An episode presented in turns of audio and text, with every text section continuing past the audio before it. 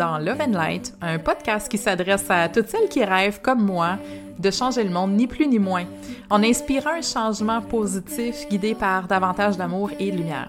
Je vous partage ici mes inspirations, mes coups de cœur, mes réflexions et surtout mes rencontres inspirantes avec d'autres femmes qui ont eu le courage de surmonter leurs propres obstacles intérieurs pour écouter la voix de leur cœur et surtout l'assumer au grand jour.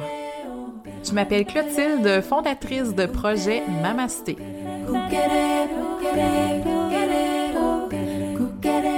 Je veux dépoussiérer les vieux modèles New Age et te donner les outils dont tu as besoin pour ta propre expansion.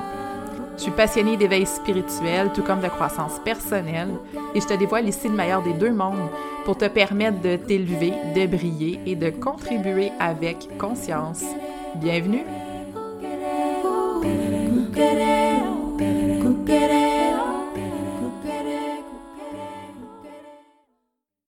Salut tout le monde, bienvenue épisode 2 de, du podcast Love and Light. Euh, je commence vraiment en force, ce podcast-là.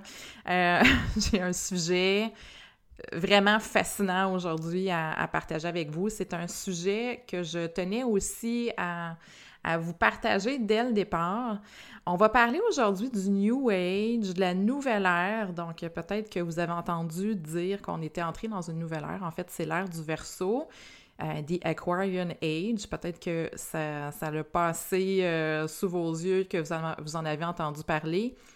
Je tenais vraiment à aborder ce sujet-là dès le départ parce que tout ce qu'on vit, ce dont on est témoin, les, changements, je dirais même les changements intérieurs qu'on qu'on est en train de vivre, je parle pour moi, mais je le constate aussi autour de moi, tout ça est carrément, euh, je dirais, expliqué, ou tout ça cadre en tout cas dans, la nouvelle ère. Il y a beaucoup de choses à aller comprendre là-dedans.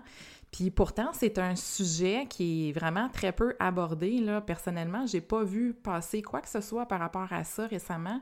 Puis je vous dirais que c'est vraiment la base. C'est la base de notre curiosité grandissante tant pour euh, tout ce qui touche la croissance personnelle que l'intérêt ou la quête, je dirais, spirituelle dans laquelle beaucoup de, personnes sont engagées actuellement.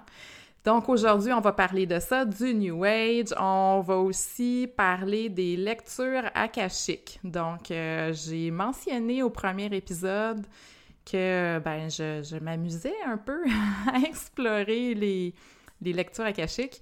J'ai eu beaucoup de questions. Euh, les gens savent pas trop qu'est-ce que c'est. C'est pas super connu au Québec. Pourtant, euh, aux États-Unis, ça commence beaucoup. Donc, il y a beaucoup de, de reading. Il y a des gens qui font ça. Il y a beaucoup d'informations qui circulent à ce sujet-là. Les lectures akashiques cadrent aussi comme tout à fait dans la nouvelle ère. Je vais vous expliquer pourquoi euh, au cours du podcast. Donc, je vais vous parler un peu qu'est-ce que c'est. Tu rapidement, euh, c'est un outil qui est extrêmement puissant. C'est un outil de, de compréhension puis de découverte de soi, les lectures akashiques. Donc, je vais vous expliquer un petit peu comment ça fonctionne, euh, en quoi c'est pertinent d'en parler aujourd'hui dans le cadre de ce podcast-là qui va porter sur l'ère du verso. Donc, vous allez voir qu'il y a un lien très évident. Puis, euh, ben, je vais vous parler aussi un petit peu de mon propre cheminement là-dedans. Donc, comment est-ce que j'en suis venue à euh, canaliser. Donc, euh, c'est ça, le canaliser pour, pour faire des, des, séances de lecture akashique. Voilà. Et je vous annonce en commençant que mon site web est enfin en ligne après des mois et des mois de travail. C'est assez particulier parce que le site web est, toujours comme un peu le... le... Ben en fait, c'est le reflet de mon entreprise, c'est le reflet de ce que je veux vous offrir. Puis j'ai tellement cheminé puis évolué depuis que j'ai démarré ma business que c'est comme si mon site web était tout le temps, euh, tout le temps comme deux ou trois mois en arrière de moi. Ça fait que ça a été euh, tout un travail d'ajuster où est-ce que je suis aujourd'hui, qu'est-ce que je veux vous offrir, comment est-ce que je veux contribuer, puis de traduire ça dans mon site web. Donc, c'est la merveilleuse Joëlle de Studio TGIM. Je vais mettre son, lien dans, dans les notes du podcast qui a tout monté ça. Joël a fait un travail incroyable. Je suis super fière de vous dévoiler ce site web-là. C'est euh, tout un accomplissement. Je pense que c'est une belle plateforme aussi pour euh, être plus en contact avec vous, pour euh, vous faire circuler l'information, vous transmettre aussi tous les outils que je veux vous partager. Puis parlant d'outils sur le site web, ben, il y a deux premiers programmes en ligne. Donc, ça faisait longtemps que je voulais vous, vous fournir euh, des outils, des outils de transformation. Puis dans ce cas-là, c'est les deux outils qui m'ont moi-même transformé le plus. Donc, le premier, c'est un programme de Yoga Nidra. Donc, je ne vais pas rentrer dans le détail. Vous pourrez aller de toute façon aller chercher les infos sur le site web. Le yoga nidra, c'est quoi? En fait, c'est une technique de relaxation profonde. Puis moi, ça a été l'outil qui m'a permis d'émerger, je dirais, d'une période de fatigue chronique après avoir eu ma fille. Donc, euh, c'est une technique, comme je dis, de relaxation profonde qui te plonge euh, dans un état récupérateur, aussi récupérateur qu'un sommeil extrêmement profond. Puis ce qui est chouette avec le yoga nidra, c'est que ça te permet de récupérer des, heures de sommeil perdues. Donc, euh, Dieu sait que j'en ai eu besoin à une certaine euh, époque de ma vie où je dormais très mal à cause des enfants. Donc, euh, vous irez voir ça, Yoga Nidra, et sinon un programme aussi de méditation Kundalini. C'est un programme que j'ai monté, donc toujours pour que ça soit accessible, que ça soit facile à intégrer dans votre quotidien. Puis les thématiques que j'ai choisies sont des thématiques qui, euh, qui, je crois, vont toucher les femmes et les mamans. Donc, euh, méditation Kundalini, c'est une technique qui est euh, extrêmement puissante au niveau énergétique. Donc, c'est un deux beaux programmes en ligne que vous pourrez aller ben, chercher pour l'été. Donc, on est souvent moins présent dans les studios de yoga, les cours sont terminés, euh, les sessions euh, sont plus difficiles à trouver, puis des fois, on n'a pas le goût non plus pendant l'été d'aller pratiquer à l'extérieur. Donc, euh, deux super beaux programmes. De toute façon, je vais en reparler beaucoup sur ma page dans les prochaines semaines. Donc, je vous souhaite de faire une belle découverte de mon site web. Donc, sans plus tarder, on va plonger dans le sujet du jour qui est le New Age. Euh, donc, comme je vous disais, c'est vraiment le premier sujet que je voulais aborder parce que c'est la raison pour laquelle il y a de plus en plus de gens qui s'intéressent à la spiritualité aujourd'hui. C'est pour ça que les studios de yoga se multiplient, que les gens veulent méditer. C'est qu'on est entré dans une nouvelle ère qui est en fait l'ère du verso. Le New Age, c'est un mouvement qui est apparu, là, c'est vraiment le Flower Power dans les années 60. Donc, il y a eu l'émergence de, ce mouvement-là parce qu'on arrivait vers une nouvelle ère. La nouvelle ère serait arrivée aux alentours de 2011-2012, donc il n'y a pas nécessairement un consensus euh, scientifiquement clair, il y a encore un débat sur la date, mais l'ère du verso, cette nouvelle ère-là, aurait commencé en 2011 ou 2012 parce que l'ère du poisson, donc qui avait débuté en l'an zéro, c'est terminé à ce moment-là. Donc, dans les années 60, les gens ont commencé à s'intéresser à ça. Par contre, cette nouvelle ère-là, l'ère du verso, elle est relatée dans tous les écrits spirituels, dans toutes les traditions, dans toutes les religions. On parle de la transition d'une ère à une autre, puis particulièrement de l'arrivée de l'ère du verso parce qu'il y a quelque chose de de complètement différent qui arrive avec l'ère du verso. Donc, euh, cette transition-là, on en parle dans la Bible, on fait référence à l'Apocalypse, donc qui serait en fait une mauvaise traduction. Donc, l'Apocalypse qui serait la fin des temps, c'est pas la fin des temps, c'est plutôt la fin d'une ère. Donc, les Mayans ont parlé, peut-être que vous avez entendu parler du 11 du 11 2011 ou encore du 21 décembre 2012. Donc, tout ça était perçu dans certaines traditions comme la fin des temps. Les Aztèques en ont parlé. On trouve aussi des récits par rapport à ça au niveau des traditions amérindiennes et même dans les Védas. Donc, je ne sais pas si vous savez ce que sont les Védas. Les Védas sont les écrits euh, spirituels ou religieux les plus anciens on peut même pas retracer donc l'origine des Védas. On sait même pas à quelle époque ça a été transmis d'abord oralement puis ensuite par écrit. Donc toutes les traditions font référence à un changement d'ère, puis particulièrement à l'arrivée de l'ère du Verseau, qui est euh, considéré un peu comme le retour de l'âge d'or. Donc l'ère du Verseau, c'est quoi? C'est un changement radical de paradigme planétaire par rapport aux ères précédentes. Donc, on s'entend, ça n'arrive pas du jour au lendemain. Je vous ai dit 2011-2012, c'est plus une transition qui se fait sur plusieurs centaines d'années. Donc, actuellement, on est entré dans l'ère du verso, mais on est dans cette phase-là de transition. Donc, je vais essayer de vous expliquer un peu le phénomène astrologique pour que vous puissiez comprendre euh, la transition donc d'une ère astrologique à une autre. Donc comment est-ce qu'on est passé en fait de l'ère du poisson à l'ère du verso? Alors à la base, il y a 12 signes du zodiaque qui font référence en fait à la trajectoire du soleil dans la voûte céleste mais ça du point de vue de la Terre? Euh, le Soleil, du point de vue de la Terre, va passer devant les 12 constellations du zodiaque. La planète Terre, elle, va tourner sur elle-même sur un axe. Cet axe-là pointe présentement vers l'étoile polaire. Ce qui se passe en fait, c'est que l'axe de rotation de la Terre sur elle-même, il n'est pas fixe. Donc, comme il y a la gravité du Soleil, la gravité de la Lune, puis aussi la force centrifuge, cet axe-là euh, va osciller, puis va graduellement changer de direction. Donc, ce qui fait en sorte que l'emplacement du Soleil dans la voûte céleste, toujours du point de vue de la Terre, va changer. C'est ce qu'on appelle en fait le phénomène de la précession des équinoxes. Donc là, c'est pas mal le plus que je peux vous dire par rapport à ce phénomène-là. Si ça vous intéresse, allez sur YouTube, il y a plein de, vidéos qui, vous, qui vont vous l'illustrer pour que vous compreniez mieux. Donc, en fait, ce qui se passe, c'est qu'approximativement chaque 2000 ans, donc on dit qu'exactement c'est 2160 ans, le 20 mars, jour de l'équinoxe du printemps, le Soleil va se lever dans une nouvelle constellation du zodiaque. Donc, c'est un mouvement graduel de recul du Soleil, mais du point de vue de la Terre à chaque équinoxe par rapport aux constellations du zodiaque. Donc, de l'an 0 à à peu près l'an 2000-2011, à chaque 20 mars, jour de l'équinoxe du printemps, le Soleil se levait au niveau de la constellation du Poisson. Depuis 2011-2012, chaque 20 mars, jour de l'équinoxe du printemps, le Soleil se lève maintenant, donc dans la direction de la constellation du Verseau. C'est un peu complexe à comprendre.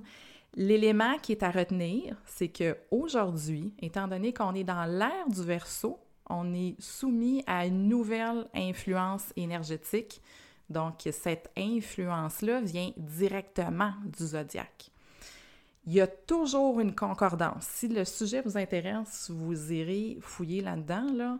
Il y a toujours une influence entre la thématique du zodiaque, dépendamment de l'ère astrologique dans lequel on se trouve, et les faits historiques.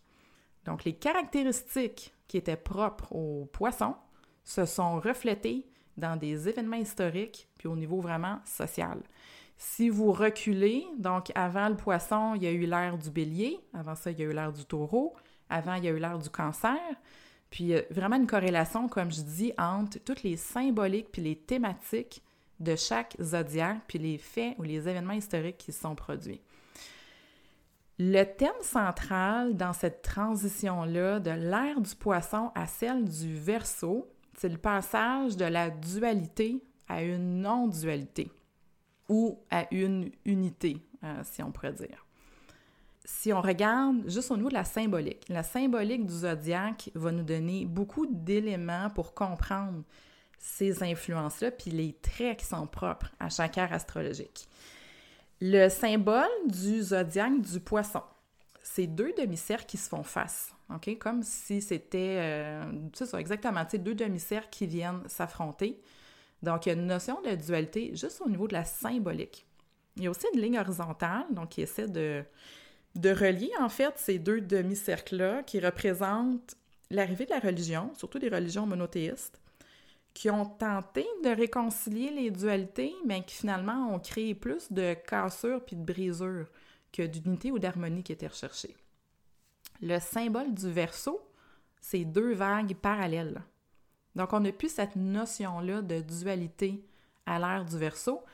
On est dans l'ère du verso dans une, étape où on tend vers l'harmonie, donc d'où les deux vagues parallèles.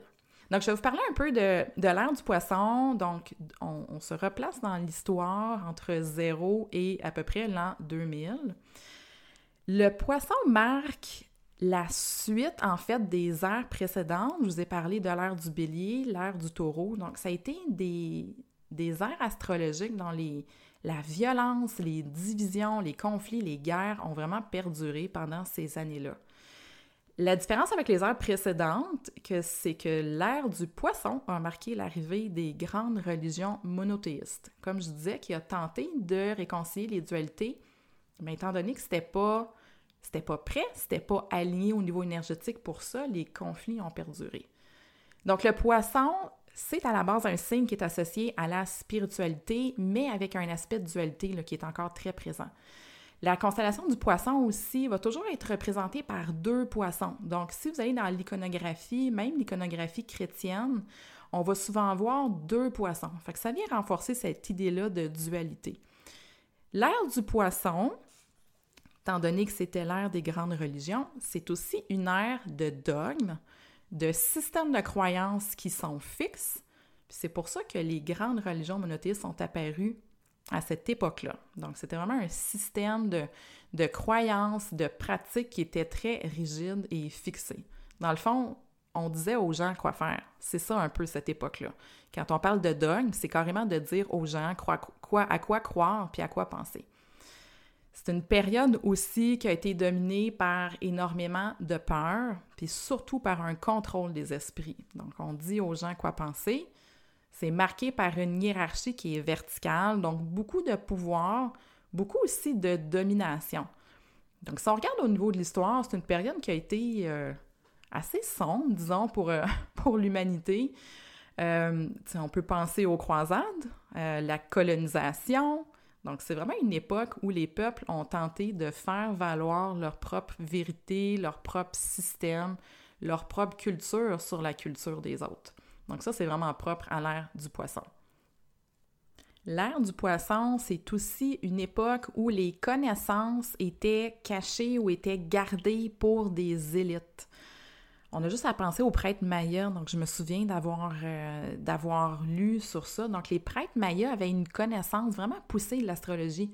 Puis ce qu'ils faisaient en fait, c'est qu'ils utilisaient les phénomènes astrologiques pour faire accroire aux masses, faire accroire aux peuples qui détenaient des pouvoirs magiques. Fait que ça devenait vraiment un outil politique. Les connaissances étaient vraiment gardées pour certaines élites. C'est la même chose dans, le yoga. Tu sais, souvent, les, traditions étaient gardées secrètes. Il fallait vraiment passer tout un processus d'initiation pour avoir le droit à la connaissance. Donc ça, c'est vraiment caractéristique de l'ère euh, du poisson.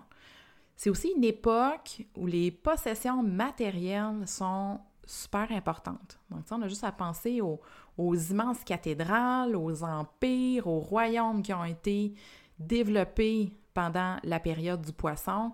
C'était, une époque donc où on misait, puis je dis c'était une époque, mais on s'entend que c'est encore aujourd'hui, on misait beaucoup sur l'accumulation des richesses pour impressionner. Et ça, bien évidemment, ça s'est fait en saccageant, en pillant, donc euh, au détriment de, vraiment au détriment de la terre, au détriment des ressources. Donc ça, c'était vraiment euh, très marqué, puis ça l'est encore aujourd'hui. Donc, euh, vous comprendrez qu'il y a beaucoup de choses dans l'art du poisson qui, qui font encore partie de notre, de notre modèle. Alors voilà, on entre maintenant à l'ère du Verseau, donc le New Age, the Age of Aquarius. L'ère du Verseau a beaucoup de promesses. Comme je vous disais, c'est un peu le retour de l'âge d'or, l'ère du Verseau. Fait qu'on va juste analyser un peu la, symbolique du Verseau. Donc, si vous regardez au niveau des images, euh, le Verseau, c'est quoi? C'est on a un homme qui déverse sur le monde, en fait, c'est le Verseau, il verse sur le monde l'eau de la connaissance et de l'esprit. Le Verseau, ce qu'il dit, tous comme un, je suis solidaire et identique à mes frères. Puis les thématiques du Verseau, c'est quoi? C'est le progrès, puis c'est beaucoup aussi la solidarité puis la coopération. Par contre, on parle de solidarité puis de coopération, mais le verso tient beaucoup à sa propre identité, tient énormément à son indépendance et le verso est surtout très réfractaire à l'autorité. Donc, ce qui amène un bon changement par rapport à l'ère du poisson. Donc, les thématiques de l'ère du verso, qui sont très différentes du poisson, c'est exactement ça. La première chose, c'est la fin des dogmes, la fin des vérités absolues pour l'arrivée de la connaissance de soi. Donc, je vous ai parlé du besoin d'indépendance, puis le fait que le verso déteste l'autorité, c'est exactement ça. Donc, il n'y a plus de vérité absolue, les gens veulent penser et vivre pour eux-mêmes. Donc, ça, c'est le premier élément. Je vais revenir en détail. Le deuxième, c'est l'accès des gens à la connaissance et à l'information pour tout le monde. Donc, contrairement à l'ère du poisson où c'était vraiment des élites ou des classes très fermées qui avaient accès à l'information, à l'ère du verso, c'est accessible maintenant pour tout le monde. Puis l'autre chose, l'autre élément, c'est la fin des dualités. Donc, c'est la première chose que je vous ai mentionnée en commençant à vous parler de l'ère du verso. L'ère du verso marque la fin des dualités. Pourquoi? Pour l'arrivée d'une ère d'amour et de lumière qui est possible par l'élévation de la conscience. Puis tout ça s'est rendu possible par quoi? Par l'élévation du taux vibratoire. Fait que là, je vais, vous expliquer tout ça. Euh, la transition, ça mène également énormément de chaos. Si vous trouvez que le monde va mal en ce moment, dites-vous que nous vivons la transition et que les gens sont en perte de repères autant individuellement que collectivement, pour tout ce que je viens de vous mentionner. Donc, le chaos est dû à quoi? Bien, la première chose, puis en fait, le chaos va rester, ça c'est important aussi, le chaos va rester tant et aussi longtemps que les gens vont pas comprendre la nouvelle dynamique de l'ère du verso et vont pas s'impliquer dans cette nouvelle ère-là et dans ce nouveau courant-là. Tant et aussi longtemps qu'on va résister au changement d'air, le chaos va perdurer. Donc, la première chose qui cause le chaos, comme je disais, et la perte de repères, c'est la fin des dogmes. C'est la fin des vérités absolues. Je ne sais pas si vous avez déjà remarqué comment que maintenant, il y a une étude qui sort sur quelque chose, puis le lendemain, il y a une étude contradictoire qui sort euh, sur ça. Buvez du vin rouge, buvez plus de vin rouge. Buvez du café, buvez pas de café. Ça, ça enlève le cancer, ça, ça donne le cancer. C'est maintenant comme ça. Il n'y a plus de vérité absolue. Ce qui fait qu'on est toujours un peu perdu au niveau de l'information. On ne peut plus non plus se fier ni aux médias, ni aux politiciens. La seule personne à qui on peut maintenant faire confiance à l'ère du verso, c'est soi-même. La source de vérité, à l'ère du verso, c'est toi. C'est juste toi. Puis ça, ça demande quoi? Bien, ça demande une curiosité, une ouverture, puis une observation aussi de soi-même. Ça demande de connaître ses propres ressources, puis d'être en mesure aussi d'être en contact avec elles, puis de les exploiter. Bref.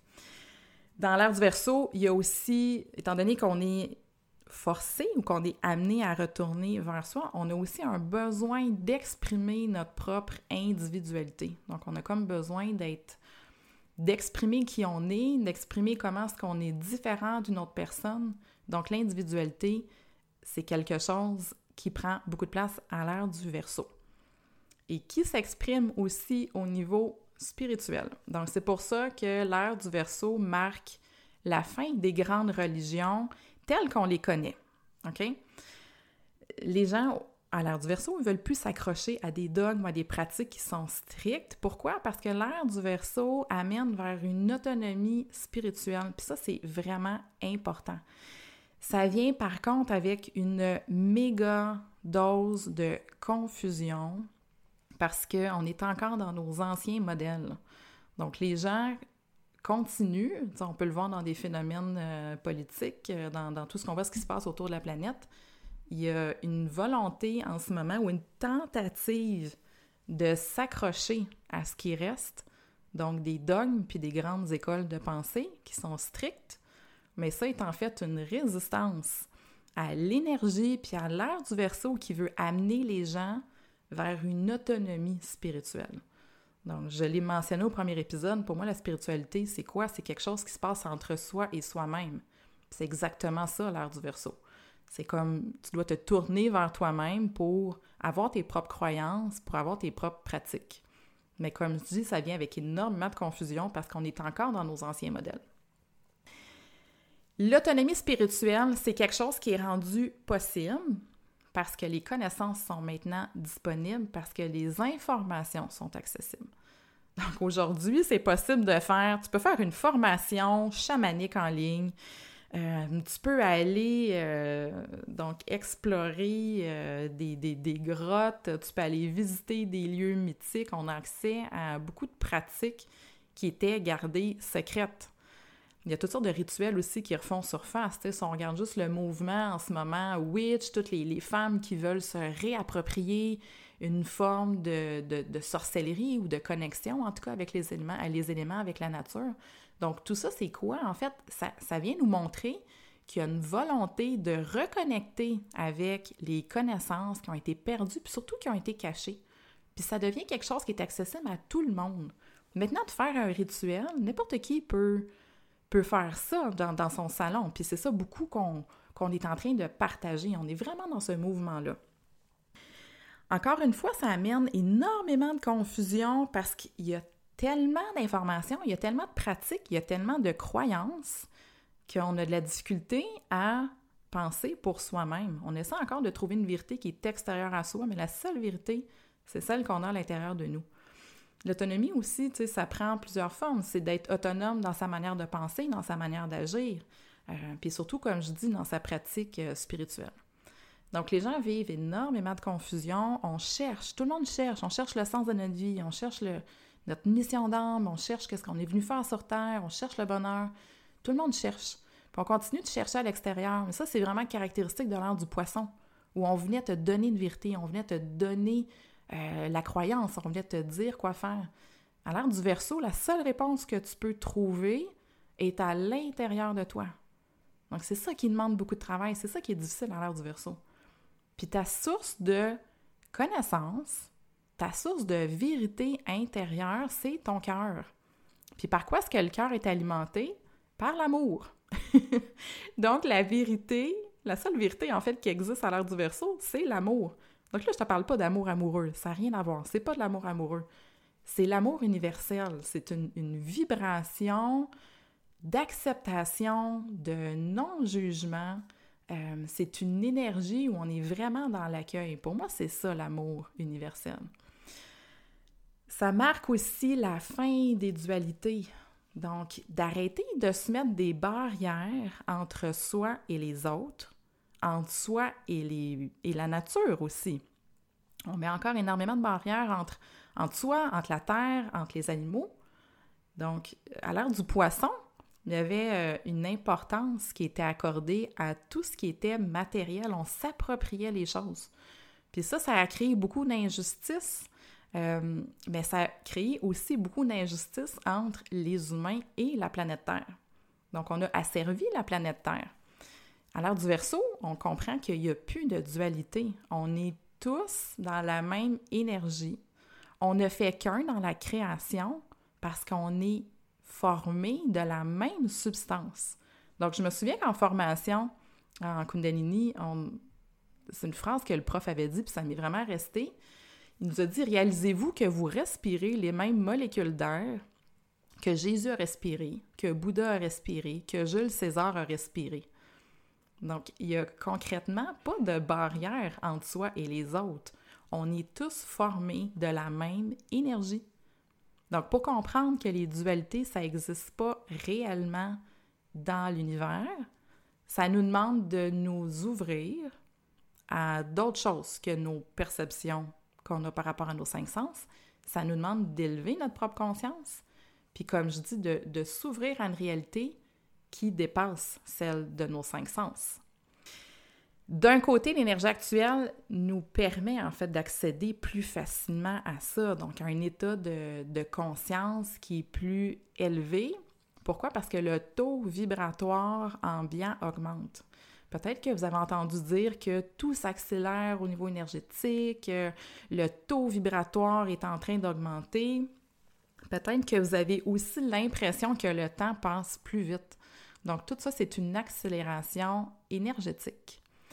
Le problème, c'est que hum, si on continue d'ignorer en fait cet aspect-là énergétique, donc l'augmentation du taux vibratoire, l'accélération de l'énergie, si on ne prend pas le temps d'ajuster soi-même sa propre fréquence, sa propre énergie, on crée un décalage complet donc entre soi puis l'air dans lequel on se trouve même au niveau de, de l'environnement, c'est un peu ça. C'est comme, il faut qu'on s'ajuste, il faut que les gens se réveillent. C'est drôle parce que des fois, il y a des choses qu'on dit qui sont super concrètes puis qui s'appliquent vraiment à l'énergétique.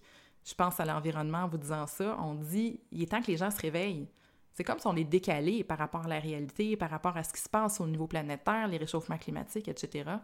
C'est le temps qu'on se réveille. Mais c'est exactement ça, l'ère du verso.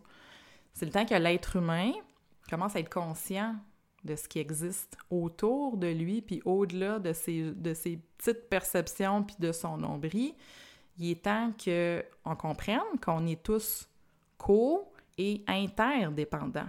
On est tous liés.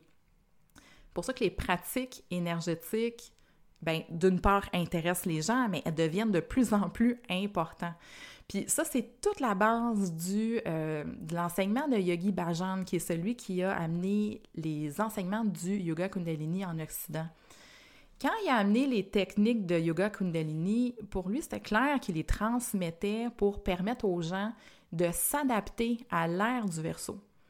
Parce que la transition vers l'ère du verso, comme j'ai dit, amène beaucoup de chaos, amène beaucoup d'angoisse, euh, amène toutes sortes de déséquilibres. Donc, les pratiques qui étaient enseignées, qui étaient transmises, c'était justement pour soutenir le système nerveux à cette époque-là qu'on vit en ce moment, qui est stressante. C'est aussi pour augmenter son vibratoire, pour se mettre euh, au diapason avec l'univers, donc pour se tuner, si je peux dire, avec l'univers. Puis aussi pour être capable de se centrer sur soi-même, sur son cœur, pour trouver ses propres vérités à l'intérieur de soi. Parce qu'on se rappelle que les vérités ne sont plus à l'extérieur, mais sont maintenant à l'intérieur de nous-mêmes. C'est une des raisons pour lesquelles j'aime tellement le yoga kundalini. Euh, c'est une pratique qui me donne énormément de force, qui me donne énormément de stabilité, puis je dirais une capacité aussi à affronter, tu sais, peu importe ce que la vie va m'apporter. Parce que je sais que j'ai la force à l'intérieur de moi, je le sais que j'ai mes réponses à l'intérieur de moi, je sais que je peux aller puiser en moi quand j'en ai besoin. Il y a aussi un enseignement en Kundalini, on dit We are one. Donc, ça fait partie de la base de l'enseignement. C'est-à-dire, il faut qu'on comprenne qu'on est un dans la création. We are one. On n'est plus séparés des autres. Puis la leçon la plus importante par rapport à tout ça, c'est soit tu step in l'ère du verso, ou bien tu restes au port, tu restes sur le quai avec tes anciennes croyances, tes anciens chaînes, puis tu continues de souffrir et tu continues de vivre dans la peur. Parce que les anciens modèles, ils fonctionnent plus à l'ère du verso. La réalité à l'ère du verso, c'est toi, c'est ta conscience, c'est ta capacité te connecter sur l'amour universel, c'est ta capacité à comprendre que tout est lié. C'est pour ça que la pratique spirituelle puis la connaissance de soi aussi deviennent si essentielles. Si tu veux pas être décalé par rapport au changement, ben il faut que tu t'adaptes. Donc c'est une ère spirituelle, c'est une ère de connaissance, c'est une ère d'harmonie, une ère d'unité. On s'entend, on est présentement en phase de transition. Il y a encore beaucoup de chaos, mais euh, tout ce que je vous ai transmis aujourd'hui, je pense que ça, en tout cas, j'espère que ça vous a permis de comprendre un petit peu mieux cette, euh, cette transition-là. Donc, c'est plein de défis, mais en même temps, c'est tellement prometteur de quelque chose de mieux sur la planète en tout cas, personnellement, je trouve que ça vaut la peine d'y croire. Moi, je travaille pour ça, puis je le sais que le plus que je travaille pour ça, que je peux influencer des gens, je, je dis souvent à travers la pratique, contaminer les gens. Après un cours de yoga, là, gardez pas votre pratique pour vous. Allez contaminer le monde avec votre joie, avec votre bonne humeur. c'est comme si il faut que chacun, on fasse un travail sur soi pour être capable de, de porter, en fait, d'une certaine manière, euh, la bonne nouvelle. Donc, euh, ouais, j'espère que ça vous a plu, cette petite, euh, ce petit épisode sur l'ère du verso. Je voulais, dans un deuxième temps, aujourd'hui, vous parler un peu des, des lectures akashiques, donc comme je disais, qui a suscité pas mal de questions. Donc, qu'est-ce que c'est les lectures akashiques? Bon, on commence à la base. Akasha. Akasha, ça veut dire substance, la substance en fait primordiale à partir de quoi tout est créé dans l'univers. Encore une fois, l'akasha, c'est quelque chose dont on parle dans toutes les traditions spirituelles ésotériques, partout, partout autour de la planète, à toutes les époques. On a parlé de l'akasha, on a souvent fait référence aussi à l'akasha comme étant le grand livre de la vie. Donc, euh, dans plein d'écrits religieux, on fait référence à un espace où toutes les informations sont stockées. Ton âme. Donc l'âme, c'est quoi? C'est quelque chose, c'est une c'est pas une substance concrète, c'est quelque chose qui est énergétique. L'âme a été créée à partir de l'akasha.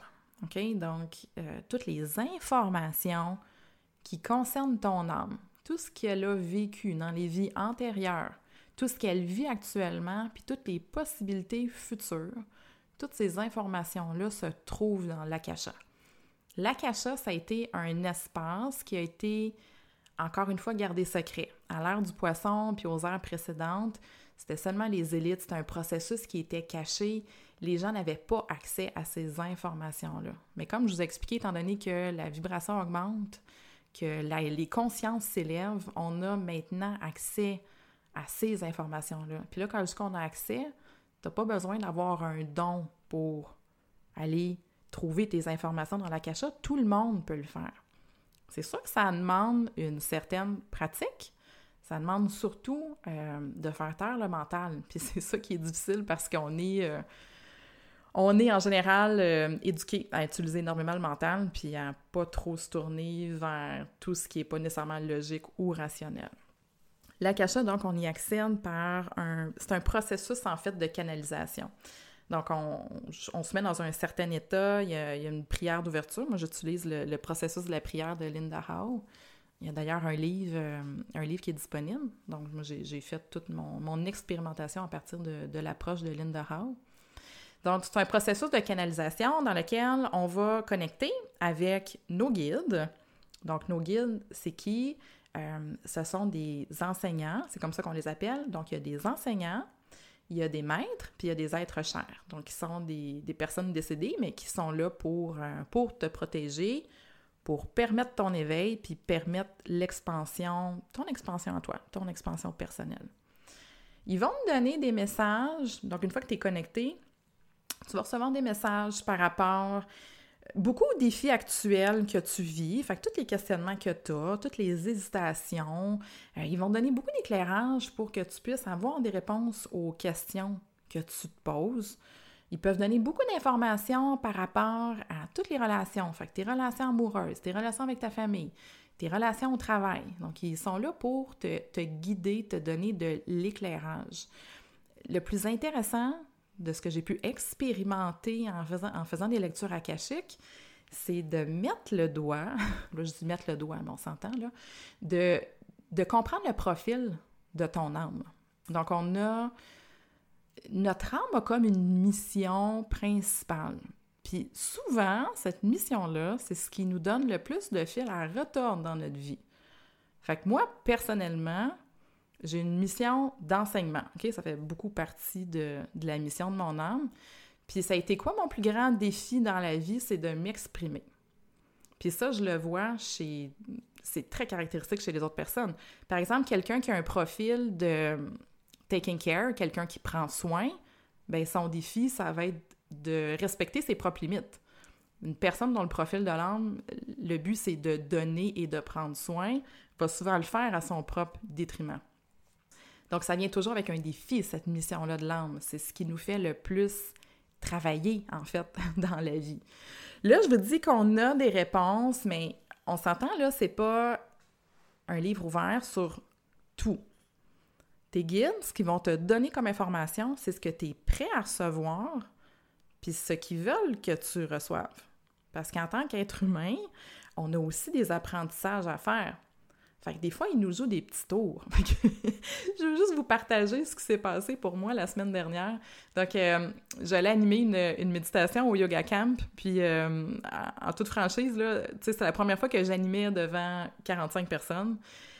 Puis là, malgré le fait que dans mon autre carrière, j'animais des consultations publiques devant 50, euh, 100 personnes, puis que ça me stressait pas, là, ben honnêtement, j'avais comme un petit, un petit trac, mettons. Fait que bref, je me connecte, euh, j'essaie d'entrer en contact avec mes guides. Donc là, ils me rassurent, puis ils me disent euh, stresse pas, il y aura pas beaucoup de monde. Fait que j'animais le vendredi soir. Fait que là, moi, je comprends, ben c'est vendredi, les gens vont peut-être plus arriver en soirée, les gens vont arriver le samedi matin. Fait qu'ils m'envoient vraiment l'information comme quoi j'ai pas besoin de me stresser, que ça va être un petit groupe comme je suis habituée de faire, puis que ça va bien aller. Puis finalement, C'était ça le comble. Fait que des fois, tes guides, ils te jouent aussi des petits tours pour que tu apprennes des choses, ou dans ce cas-là, en tout cas dans mon cas, à moi, ce que j'ai compris, c'est que j'étais prête à guider 45 personnes. Puis de guider 45 personnes, puis d'avoir la veine, puis d'avoir le thrill de le faire, ça m'a juste donné le goût d'aller guider 100 personnes, d'aller en guider 200, d'aller en guider 300. Fait que tes guides, des fois, peuvent te jouer des tours pour que tu pour qu'ils te mettent au défi, pour que tu puisses être au défi, puis que tu apprennes, puis que tu grandisses. Bien, ils vont pas aussi, des fois, te révéler toutes les informations. Parce que des fois, il y a des éléments qui font partie de ton processus d'apprentissage. Donc, ils peuvent pas te donner 100%. Ils vont te donner ce que tu as besoin de savoir, ce qui est nécessaire pour ton évolution. Mon processus là-dedans, euh, je peux pas vous dire que ça a été comme un processus comme hyper euh, structuré ou quoi que ce soit. Comme je vous dis, tout le monde peut le faire. Je pense que ça prend juste la volonté puis le désir d'aller explorer cet espace-là. Pour moi, là, ça s'est fait de manière assez naturelle. D'une part, ça m'attirait beaucoup. Ça, c'est la première des choses. Si ça vous attire, il y a peut-être une, une certaine facilité que vous allez avoir à, euh, à entrer en contact avec cette énergie-là. Donc, euh, dans mon cas, ben oui, j'avais une curiosité. Puis, il y a peut-être un an, quand j'ai commencé à, méditer de manière un petit peu plus sérieuse, rapidement, j'ai commencé à canaliser. Donc, c'est quoi canaliser? C'est que il y a comme des messages, en fait, qui venaient d'eux-mêmes. Fait que c'est pas ton mental qui pense, c'est pas ta tête qui est en train de te dire des choses, il y avait vraiment comme des messages qui émergeaient de soi. Moi, j'ai interprété, ça comme, comme des messages de mes guides. Fait que j'ai commencé à exploiter ça dans ma pratique, dans ma pratique de méditation, où dans le fond, ce que je faisais, c'était pas un processus de lecture akashique, c'était un simple processus de, canalisation. Fait que je médite, euh, je me mets dans un état de réceptivité, je pose des questions, puis les réponses venaient. Fait que ça, c'était comme ce que, ce que je faisais depuis à peu près un an. Puis là, ben, j'ai cet appel-là de faire des lectures akashiques parce que c'est, un domaine au niveau de la conscience où les informations sont beaucoup plus précises. Je voulais vraiment aller explorer ça pour moi, mais aussi dans le but d'aider puis de, donner de la lumière à, mon Dieu, tout le monde, tout le monde qui en cherche. Ça fait que, c'est ça, je canalisais depuis peut-être un an. Fait que j'ai testé ce processus-là avec la prière de Linda Howe pour accéder à l'akasha. Puis c'est là que tout un nouvel univers d'informations s'est ouvert à moi, que j'ai compris que je n'étais pas du tout dans l'espace de la canalisation normale que je faisais. Euh, les informations sont beaucoup plus précises, sont beaucoup plus éclairantes au niveau de la cacha. Donc souvent, quand on fait juste canaliser, euh, on a beaucoup de petites informations sur des situations, sur des choses qu'on vit, mais au niveau de la cacha, tu as un niveau de précision, d'information, euh, qui dépense vraiment tout ce que j'expérimentais au niveau de, la canalisation. Le feeling aussi était complètement différent. Je savais que j'étais pas dans le même euh, dans la même dimension, dans le même espace énergétique. Donc c'est le feeling était complètement différent. Je, je peux pas mettre de mots sur ça parce que euh, c'est tellement dans, dans, le flou, dans l'intangible. C'est extrêmement difficile de, vous expliquer, ne serait-ce que de vous dire que le feeling est complètement différent et que je sais que je suis pas dans la même dimension que dans une méditation ou une canalisation ordinaire, entre guillemets. Euh, fait que c'est comme ça que j'ai commencé, euh, que j'ai commencé à, aller jouer dans la cacha, puis euh, ben, j'ai pris mon courage à deux mains, puis je me suis dit, je vais l'essayer pour les autres. Puis ça, ça demande une méchante dose de guts, parce que je sais pas si vous réalisez à quel point c'est épeurant de dire des choses à des gens, puis en fait, c'est d'avoir peur de dire n'importe quoi. Je pense que c'était ça ma plus grande peur. C'était comme, d'un coup, je dis n'importe quoi au monde. D'un coup, là, je dis quelque chose, puis la personne prend une décision, puis la personne se trompe complètement. Fait que c'était ça ma peur au début. Puis, ben, rapidement, euh, j'ai pris une aisance là-dedans, puis je pense que les informations que je, que je transmets sont suffisamment précises aussi pour que les gens, euh, les gens y trouvent du sens. C'est surtout ça qui, qui est important, c'est que ce qui est transmis, tu veux que les gens fassent du sens. Puis comme je dis, il y avait aussi une certaine précision par rapport aux informations que je donnais, où j'ai eu comme la confirmation que dans le fond, je n'étais pas en train de raconter n'importe quoi, je n'étais pas en train d'inventer des histoires. Donc, euh, voilà, c'est ça pour, euh, pour les lectures akashiques. Euh, ce qui est cool aussi, en tout cas à travers mon expérience que j'ai pu expérimenter avec les gens, quand on est là-dedans, tout ce qui est comme traité, tout ce qui est amené à notre conscience, tout ce dont on discute, les questions qu'on se pose, étant donné qu'on est en présence de nos, de nos guides, puis on est vraiment dans un espace qui est protégé, c'est super sécuritaire, il n'y a rien d'épeurant là-dedans il y a plein de déblocages, de guérisons qui se fait comme de soi-même. Puis j'ai eu plein de gens qui ont vécu des synchronicités, mais hallucinantes après les séances. Donc, il y a comme un processus qui se met en place. C'est souvent comme, là, les guides vont te dire des informations, ils vont te dire un peu quoi faire. Puis là, des fois, les gens paniquent parce qu'ils savent pas trop comment ils vont y arriver, ta, ta, ta. Mais à travers la séance, il y a comme un processus de déblocage qui se fait naturellement, comme juste en, discutant de ça avec les guides, il y a, plein de, choses qui se présentent, puis il y a des synchronicités aussi qui peuvent, euh, qui peuvent se, présenter dans la vie. Donc, euh, c'est un univers qui est, euh, qui est vraiment fascinant. Puis là, ben, je vous annonce que autant que j'ai eu le courage de faire des lectures pour les gens, je vais le faire pour vous. je vais commencer à faire des lectures akashiques de groupe. Donc là, j'ai questionné à savoir quand est-ce que je le ferais. Euh, mes guides m'ont dit d'attendre, que j'allais recevoir un signal clair quand j'allais être prête, mais euh, là, je sens que ça commence à, ça commence à se placer. Donc, euh, ça fera aussi partie du podcast Love and Light. Donc, il y aura des lectures akashiques de groupe. Voilà! Et c'était tellement d'informations pour aujourd'hui. Ben, j'arrêterai là-dessus. J'ai fait pas mal le tour de ce dont je voulais vous parler. Fait que je vous invite euh, dans les prochains jours à aller, euh, aller fouiner sur mon site web. Laissez des commentaires aussi. Euh, envoyez-moi vos questions. Donc, le podcast, je veux que ce soit quelque chose qui, qui est vivant, qui nous permet d'échanger.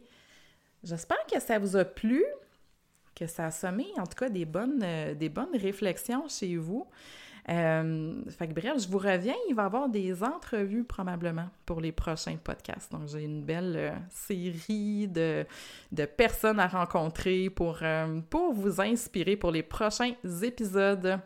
Donc, je termine là-dessus aujourd'hui. Je vous embrasse, je vous envoie de l'amour, de la lumière.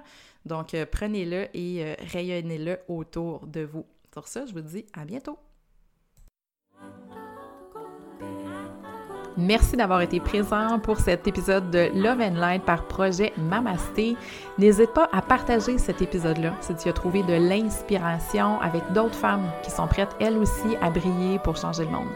Tu peux aussi joindre la communauté Projet Mamasté sur Facebook ou Instagram ou encore me rejoindre si le cœur t'en dit pour toute question ou commentaire à projetmamasté.com.